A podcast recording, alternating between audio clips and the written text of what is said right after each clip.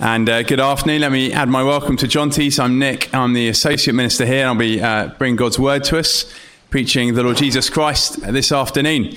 Um, please do open your Bibles to uh, Psalm 84. Psalm 84. We're looking at that uh, shortly. Psalms, just not familiar with them, just open up your Bible roughly halfway through, and you should get to uh, the Psalms or Isaiah. You'll be there or thereabouts. Let me pray. Father in heaven, we praise you that you are such a good God. We've been hearing about your mercy and your love and your greatness already uh, this afternoon. And what a privilege it is to worship you and to hear you speak. Father, we pray that we would see the Lord Jesus Christ this afternoon. We pray that you would help us to gaze at his glory, to see his glory. And we pray that you would strengthen us for our journey to heaven. Father, please help me speak faithfully. Please help us all to listen keenly. And please, would, you, would your Spirit humble our hearts and uh, show us Christ. Amen. We'll read this psalm in a second. Um, start with a quote though Sexual love is the strongest experience of satisfaction. Sexual love is the strongest experience of satisfaction. Not my words, uh, Sigmund Freud. But consciously or subconsciously, I reckon that most of our, or, or, a large percentage of our society, our culture would agree with that statement. Sexual love is the strongest experience of satisfaction. But not everyone would agree with it. Uh, sex might not be your top priority. Uh, maybe your greatest pleasure or your greatest desire or your greatest longing is something else. Maybe it's just popularity. You want people to praise you. And maybe it's the idea uh, over the summer you long for. Maybe you've experienced it. Maybe you haven't experienced it. And that's why you long for it. A sandy beach, clear water, uh, fine dining. Maybe it's just more generally the idea of beauty, the idea of being beautiful or beholding beauty yourself. Maybe, again, summertime's family reunions, uh, your greatest longing or desire is a family harmony, family peace, a summer holiday, a Christmas holiday. Again, maybe you experienced it. Uh, maybe you long for it because you haven't experienced it. It's so far away. You long for a, a time of kindness and love and forgiveness and gentleness. That is your greatest desire. Maybe your greatest desire is security. You would do anything just to feel safe. Maybe I've not touched on your desire, but uh, let me ask this question uh, to help you focus on your desire. Uh, are your desires being met? Whatever they are, are your desires being met? Are your desires being satisfied? See, we've all got powerful desires, one way or the other, whatever it might be. We've all got powerful desires. Sometimes those desires will be good things, sometimes they'll be less good things, even bad things. But whatever those desires are, they're very powerful. And uh, listen to listen to what Proverbs says uh, Proverbs early on keep your heart with all vigilance, for from it flows the springs of life. In other words, uh, your life is determined by your desires. What we desire, how we feel, what we long for, it really matters. And this psalm that we're about to read is all about desire. And it matters because our desires can do one of two things. They can either draw us closer to Christ, or they can lead us away from Christ. I've seen, as I suspect pretty much all of us will have seen, people move away from Christ because of unmet desires. But what Psalm 84 does is it points us to the greatest desire there is. It points us to the greatest satisfaction that there is uh, possible to behold. Not sex, uh, but knowing and being known by and meeting with the Lord Jesus Christ. And so this psalm encourages us to stick with him, stick with Christ when we are wrestling with unmet desires. So let me read that psalm now. I'll be reading from the ESV. So, Psalm 84, verse 1. How lovely is your dwelling place, O Lord of hosts! My soul longs, yes, faints for the courts of the Lord. My heart and flesh sing for joy to the living God. Even the sparrow finds a home, and the swallow a nest for herself, where she may lay her young at your waters, O Lord of hosts, my King and my God. Blessed are those who dwell in your house, ever singing your praise. Blessed are those whose strength is in you, in whose heart are the highways to Zion. As they go through the valley of Baca, they make it a place of springs. The early rain also covers it with pools. They go from strength to strength. Each one appears before God in Zion. O Lord God of hosts, hear my prayer. Give ear, O God of Jacob. Behold our shield, O God. Look on the face of your anointed. For a day in your courts is better than a thousand elsewhere. I would rather be a doorkeeper in the house of my God than dwell in the tents of wickedness. For the Lord God is a sun and shield. The Lord bestows favor and honor. No good thing does he withhold from those who walk uprightly. O Lord of hosts, blessed is the one who trusts in you. Well, Psalm 84, a favourite psalm for many people, a psalm that's full of delight, full of happiness, full of joy, full of longing. And I think it's a psalm that can be summed up as follows Where can your deepest desire be fulfilled? Your deepest desire will be met in Christ. So stake everything on Christ. Where can your deepest desire be fulfilled? Your deepest, your deepest desire will be fulfilled in Christ. Therefore, stake everything on Christ. Now, I've said the psalm all about the Lord Jesus Christ. You read it, you don't see the words the Lord Jesus Christ. But of course, uh, the Lord Jesus Christ says the whole of the Old Test- Testament testifies about me in a number of different ways. But we see this psalm is about the Lord of hosts, verse 1, verse 8, verse 12, about the Lord of hosts. And the Lord of hosts is the one who the psalmist longs to dwell with. He wants to be in his house. And of course, that's Jesus, isn't it? The Lord Jesus Christ, whose name is Emmanuel, God with us, the one who promises to dwell with us by his Spirit. And again, there's a reference to uh, God's anointed one. That, that could say the Christ itself. So, uh, this psalm is all about uh, the Christ, the Lord Jesus Christ. And we're going to see that as we go through the psalm, uh, this psalm's aim is to get us to long for and to be with Christ above all other things and to dwell with him. So we're going to start with the first four verses. And I think in these verses we see a hunger for home. Verses 1 to 4, a hunger for home. And the psalmist starts off by talking about the place where God dwells, God's home, a place uh, where God is and how great it is. Verse 1, uh, verse 1 How lovely is your dwelling place, O Lord of hosts! How lovely is your dwelling place, O Lord of hosts! The psalmist hungers for home. But it's not just God's home, it's a home for all those who will choose to dwell in it all those who choose to move into this house. Verse 4 Blessed are those who dwell in your house. It's not so much a physical house or a building or, or even a tent. Primarily, God's home is where God is. Now, as we hear the first four verses about this home, we hear some words of delight, some words of desire. So, again, verse 1 it's lovely. God's home is lovely. He loves to be there. Verse 2 He longs to be there. He faints to be in God's home. It's that good to be in God's presence. And again, verse 2 His heart sings for joy. So, fainting, singing for joy. He has like a physical reaction when he considers what it is like to be in God's presence. And it's a wonderful home for everyone and anyone who chooses to dwell there. Look at verse 3. Even the sparrow or the swallow, the sort of insignificant birds, even then, Anyone can find a refuge if they choose to come to this place. And this is a psalm we're actually going to sing later on in our service. And the Psalms are songs, they're praises meant to be sung. And it's not uncommon, is it, to sing about the things we love.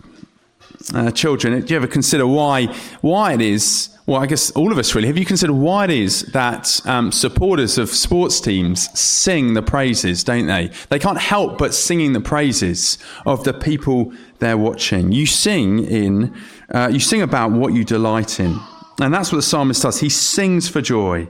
Uh, he sings God's praises. I want to, again, if you ever noticed, if you look in the charts, how much uh, songs are about home. The lyrics of songs are so often about home.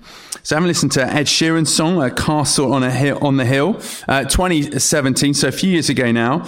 Um, I, I, absolutely love this song. It doesn't say much for my taste, but I love this song. It's a really powerful song. And basically, in the song, you've got Ed Sheeran, he's a bit older now, but he's sort of, I don't know how they do it, the video makes him look young.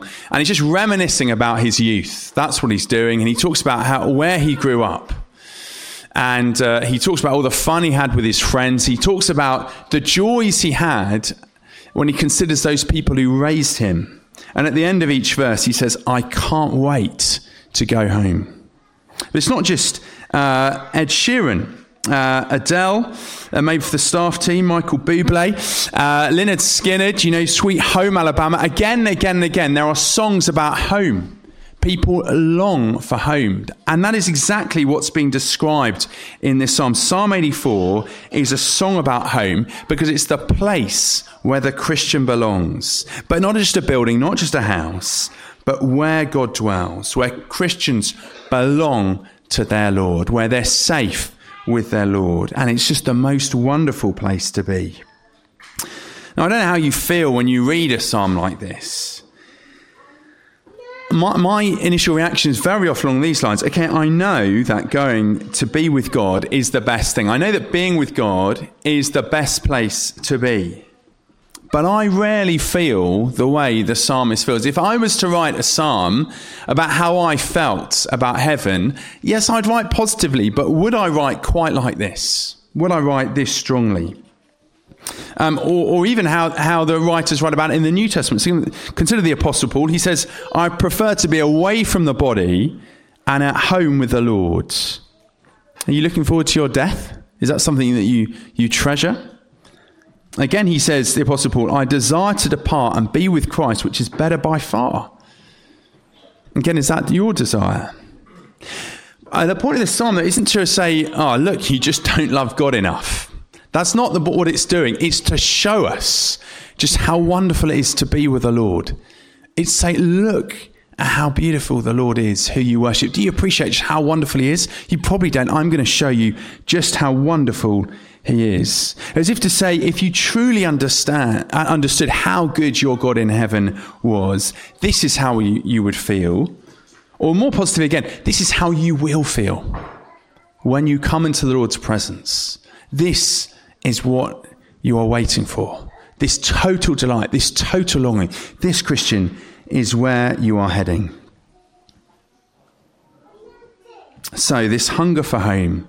Have you ever felt a hunger or a desire like this in anything else on this earth? Or if you have felt it, uh, when you've attained it, would you continue to describe it in this way? Or does the joy of it slightly peter out uh, after a while? The point of this psalm is that being with God is the most wonderful thing. Being in His presence, something that all Christians can look forward to, is a delight that will never go away. It will not get boring. It will not fade out like every other pleasure on earth. It will just increase day after day after day. Now, alternatively, you might be thinking something like this. Well, I, listen, I know heaven's going to be great and I can't wait to get there. But it's so hard waiting. The Christian life is so hard. I'm just struggling so much. In fact, to be honest, I'm worried that I'll get there at all. I'm worried that I will keep clinging on. Well, that's what the next few verses, verses 5 to 7, are here to do. They're there to encourage us to keep going, and they're to encourage us that we will keep going. They will, we, they, we will keep going because uh, Christ will keep us going. And if verse 1 to 4 are all about hunger for home, uh, verse 5 to 7 are about strength for the journey. So 1 to 4, hunger for home. 5 to 7, strength for the journey. Now, again, if you read verse 5 to 7, you can see the psalmist is sort of describing a journey. So, verse 5 In his heart are the highways to heaven. Uh, sorry, highways to Zion. Zion being the place where God dwells, the place where Christ rules. In his heart are the highways to Zion. That's where he wants to go. He's on a journey. Again, Old Testament, the sim- Zion, the symbolic place of the dwelling of God's king. And the point is, the psalmist longs to be there, but he's not there yet. He's on a journey. In verse 6, he describes a journey going through Baca. wherever that is, before getting to Zion. And that's something we really need to recognize in this psalm. The point of the psalmist journey, the point of Christian life is we're not there yet. We've not arrived at the final destination yet. And that's a really important thing for any Christian to grasp about the Christian life yet. We're on a journey. And children, I wonder if any of you uh, went, have been on summer holiday. And uh, I wonder how the journey went. What's the sort of cliche like? Are we nearly there yet? That's what you ask because you long to be there, but you're bored on the journey, aren't you? Uh, let me tell you about my. Just come back on holiday from Dorset. Uh, the journey started with a nail in the tyre, so we had to get that replaced. Then during the journey, uh, a bike came loose on the bike rack. Uh, we were alerted to that by people, about 100 people flashing us behind us. We realised something was wrong. Had to pull over uh, on, the, on, on a motorway. Uh, then being a flash by speed camera, got back two weeks later. Find, thought, thankfully, it wasn't me, but uh, pretty stressful. Um, being rerouted by our phones uh, onto a toll road that was completely unnecessary, paying an extra six quid for that. And then, literally during the journey, I, I, got tonsillitis during the journey. Okay, now I say all that; it's worked out as a great illustration. Okay, it wasn't a fun journey, but the point is, is that wasn't the holiday. The journey wasn't the holiday.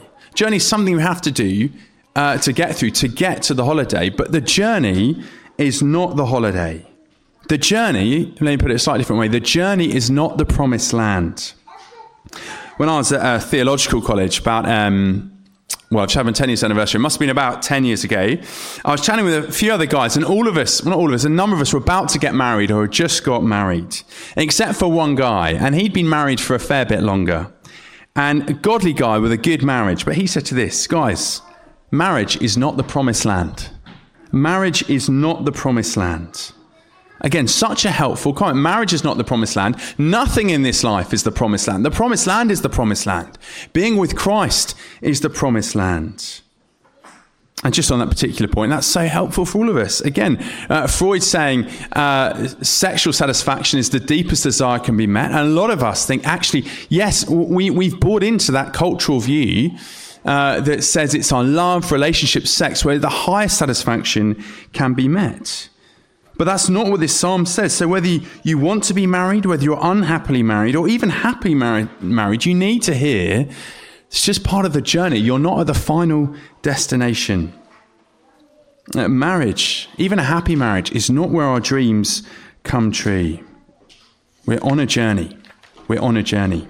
And this life will have many dreams uh, and aspirations. Some of them we will achieve, and some of them we'll miss out on. But here. Here, the psalm says, even the things you dream for, you, you are dreaming too small. You're dreaming too small because there's something far better. The Christian life is a journey, not the promised land. There is a promised land, and when you get there, it's to be absolutely fantastic. But now is not it. So, whether we achieve, achieve our dreams and still have an empty feeling, whether we miss out on our ambitions and, and are disappointed, the psalmist is reminding us that the good bits are still to come. Being in God's presence, 1 to 4, that is the total joy. There's a story about a Polish rabbi. I don't know if it's true, but I heard another preacher say this once. I think it's a great story. Um, uh, there's, a, there's, a, there's a Polish uh, rabbi and this American tourist uh, comes, and he's a very famous rabbi, and he, he comes to meet with this rabbi and expects to meet him in this grand house, but he finds he has a tiny house. It's a very simple house, and in his house, he just has a few books on a bookshelf, um, a table, and a chair. And the tourist says, Rabbi, where is your furniture? And the rabbi replies, Well, where's yours? Mine asked the tourist. I'm a visitor here. I'm only passing through. And to which the rabbi says, So am I. So am I. Now, I've no idea in that story what the rabbi thought of the Lord Jesus Christ. I'm not even optimistic, but it's such a helpful illustration, isn't it? Just passing through. That's all this life is. We're just passing through. Just passing through. We're not in the promised land yet. And that's good to hear, isn't it? Because life can be pretty tough. Life can be very tough.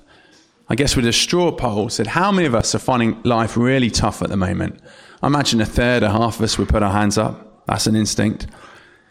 Asked how many of us have found it really tough in the last couple of years, loads of us would be putting our hands up.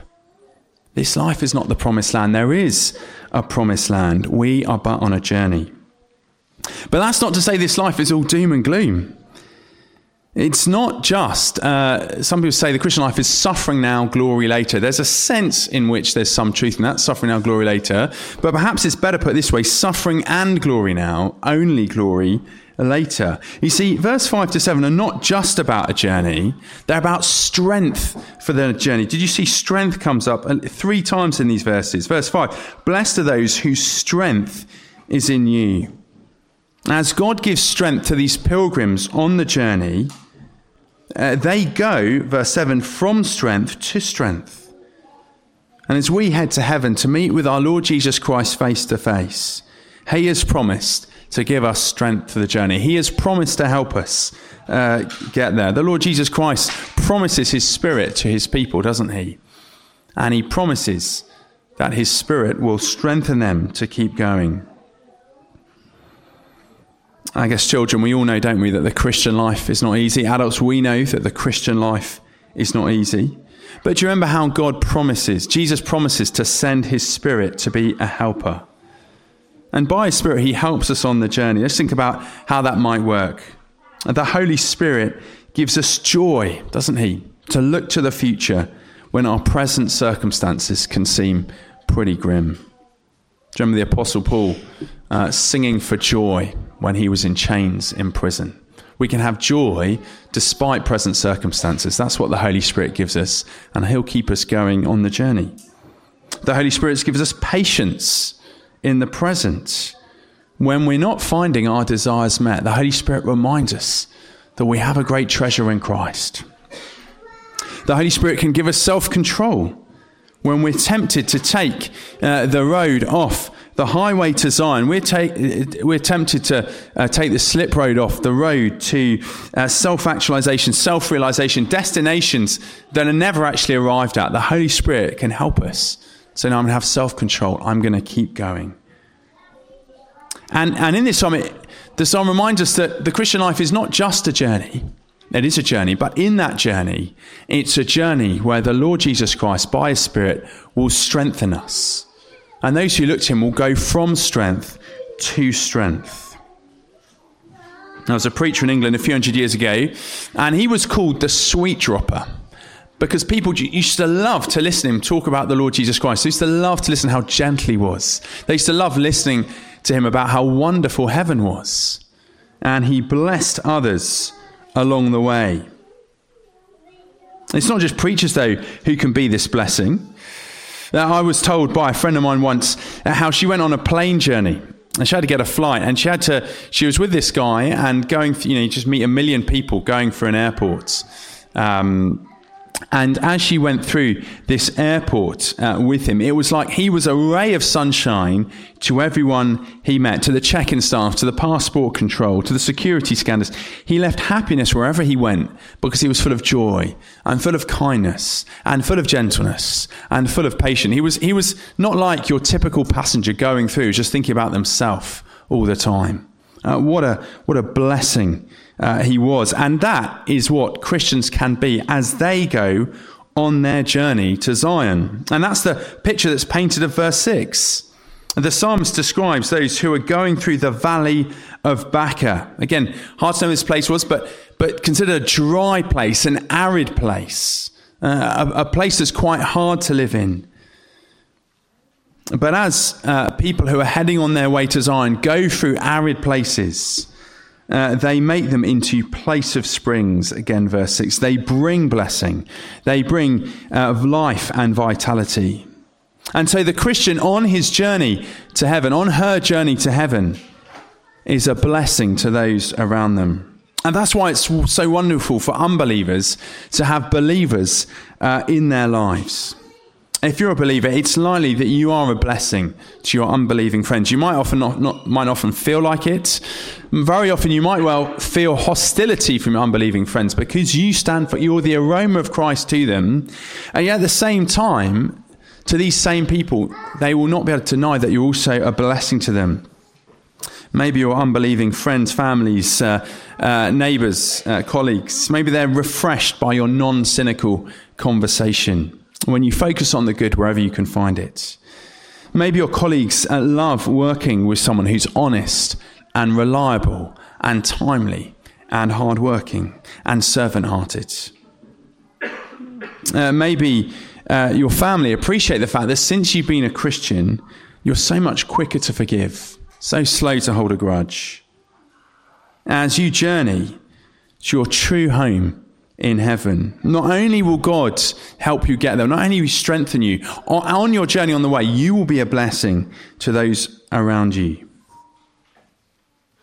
So, verse 1 to 4, a hunger for home, but will I make it? Verse 5 to 7, yes, God will give you strength for the journey. But there's actually an even bigger guarantee of the treasure promised in verse 1 to 4 as we look at the last five verses, verse 8 to 12, where we see the psalmist's confidence in Christ. There's a great confidence he has in Christ. Yes, God will provide strength for us to continue as believers in this life. So it's good to look for him. But actually, our security, our foundation, our, our confidence to approach Zion is in something even greater than God's help now. It's in God's anointed. So look at verse 8 to 9. Let me read them again. O Lord God of hosts, hear my prayer. Give ear, O God, to Jacob. So there's a prayer going on now. What is he asking for? What is he asking for? Behold our shield, O God. And this is the key bit. Look on the face of your anointed. Look on the face of your anointed. We could say, look on the face of your Christ. Look on the face of your Messiah.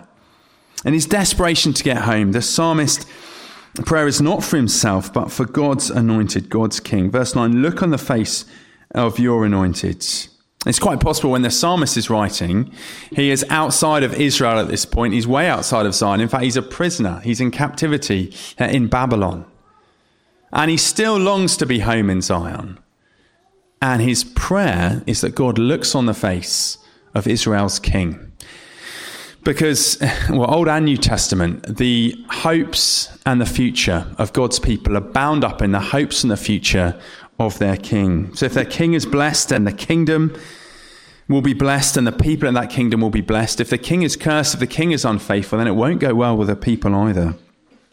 And so here the psalmist, quite rightly, appeals to God to look on the face of the king and to bless the king. And he does that in order that he, the psalmist himself, will get to Zion. And that is the same hope for Christians today. Yes, we seek to be faithful to Christ and we seek to do everything we can to make it to our home for heaven. And on the way, we appeal to our Father in heaven to give us strength for the journey. But in all this, we must remember that our security, our confidence, our deposit, as it were, our guarantee is in the fact that the Lord Jesus Christ is God's anointed King and God has looked upon him in favor. And the king today is in Zion. The king, the Lord Jesus Christ, is sitting at the right hand of the Father. And he is the guarantee that we will get there as well. That's, that's again, that's New Testament language. This is what the Apostle Paul says of Christians. You also were raised with Christ through faith in the power of working of God, who raised Christ from the dead. And he goes on, if then you have been raised with Christ, seek the things that are above, where Christ is seated at the right hand of God. Christ is at the right hand of God. Spiritually speaking, you are there as well. And one day, physically speaking, you will be there too. And here's the thing because Christ is sitting at the right hand of the Father, we are guaranteed to be there one day ourselves too. I think that's what's going on here. It's the force of guarantee. The psalmist's confidence is in the anointed. And the reason for his confidence uh, in, in God's anointed is because God's promises are all around uh, God's anointed. God has guaranteed that a thing go well with a king, they will go well with the citizens of that kingdom. And of course, guarantees have, have, uh, have purpose, don't they? When, when companies uh, issue guarantees, it's because they want us to commit to their product, don't they? So the one I always remember is John Lewis. I don't know why. It's two years on electricals, five years on TVs. Strange things you remember, isn't it? John Lewis, why, why are they giving those guarantees? It's so we commit. It's so we commit to John Lewis. again, why would you rather, rather buy a car from a garage than an individual? Could be a few reasons, but one is a garage will often give you a warranty, won't they? Whereas an individual won't. It's to get you to commit, uh, to commit to go with them. And that's what's going here. There's a guarantee. There's a guarantee when we look at Christ, we look on the face of the anointed, we see how God has blessed the anointed. So he will also bless those whose hope is in him. And so the psalmist has great confidence in Christ, and we should too. Sometimes, personally, I wonder if I will last the distance as a Christian. I think of all the things that could potentially knock me off my stride. I don't think it's particularly helpful way of thinking, but that is often where my mind goes. It's, it is hard being a Christian, but very often, uh, where I'm looking is the wrong place. I start asking myself, will I, will I, will I, will I, will I? It's the wrong question, isn't it? The question, I should be looking at myself, I should be looking at Christ. Has Christ, has Christ, has Christ? Not will I get there, but has Christ got there? Because if Christ has got there, then I'll get me there too. But the strength of this guarantee is meant to get us to commit to Zion. So, yes, we're getting there, but that's not the only thing that's meant to get us uh, to commit. There's the comparison of how wonderful Zion will be for those who arrive in it. Look at verse 10. For a day in your courts is better than a thousand elsewhere. Home with God will be a thousand times better than anything we could possibly experience on earth. Even just think about what, what is your greatest dream? What is your greatest aspiration? What is the thing that you would like more than anything else that you could see even as a remote possibility on this earth? Or times that by a thousand, the psalmist is saying. And that's what Zion will be like. Verse 11 No good thing does he withhold from those who walk uprightly. It's a remarkable verse, isn't it? No good thing will he withhold. Do you ever, as a Christian, think, I'm missing out? Just a bit. You're not really, don't say it publicly, you're even ashamed to think about yourself, but you something, I am missing out a bit. If only I didn't give so much uh, money to church or to supporting missionaries, I'd have more funny for fun, more money for fun, more money for fun, uh, better food, a nicer house, a holiday, better clothes, things to do with my children. If only I wasn't a Christian, I would be more popular in this world. I'd be better respected. People would look up to me more. If only I wasn't a Christian, I'd have more options for a marriage partner. Where do you feel you're missing out? Because we often feel it. I guess that's Satan's voice, isn't it? You're missing out. You're missing out. What is the one pleasure you think you'd have if you weren't a, uh, if you weren't a Christian? And look at verse 11 again. No good thing does he withhold from those who walk uprightly. And verse 10 puts it slightly differently. I would rather be a doorkeeper in the house of my God than dwell in the tents of wickedness. In other words, it's better to be on the edge of God's blessings than to be in the center of the blessings that the world offers. And psalmist is confident in Christ because the blessings he receives when he gets home will far surpass anything he could have dreamed on in earth. And again, New Testament language. He who not, did not spare his own son, but gave him up for us all, how will he not also, along with him, graciously give us all things? Every longing we ever experience on this earth will somehow, maybe not in quite the way we expect it, but somehow be fulfilled when we get home.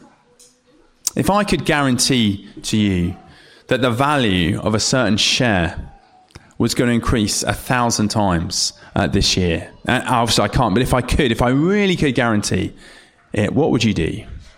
You would get every single penny you could possibly get your hands onto and invest in that share, wouldn't you? If I could guarantee it. What the psalmist is saying here is, I can guarantee it. Christ's death and the resurrection has guaranteed it. That there is something that is a thousand times better than you could ever experience on earth. And why is he telling us that?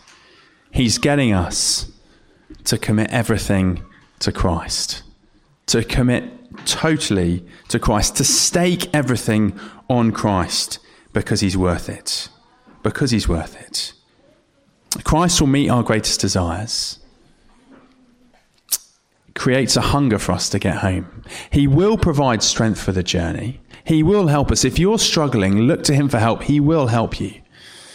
And put your confidence in Christ.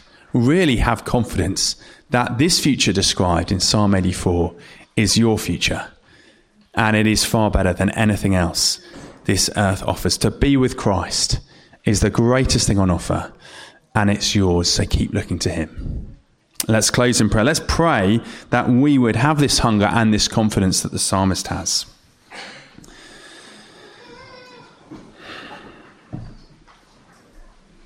Father in heaven, your word is wonderful. It is like honey on the tongue. Father, very often you know that we are quite lukewarm towards being with the Lord Jesus Christ face to face in glory. You know how quickly we are to look uh, or to want to dwell in the tents of the wicked. Father, forgive us. Father, help us to believe your promises that better is one day in your courts than a thousand elsewhere. Father, give us great confidence that you are the one who strengthens us after the journey. Will we look to you for strength? Teach us to be those who pray daily for your strength, and teach us to be those who have great confidence that we will be in Zion one day, facing the Lord Jesus Christ and enjoying being with him. And help us, therefore, to persevere in this life, as hard as it gets, knowing that we have a great future and that we might be a blessing to those around us. We ask these things for our good and for the glory of the Lord Jesus Christ, in whose name we pray. Amen.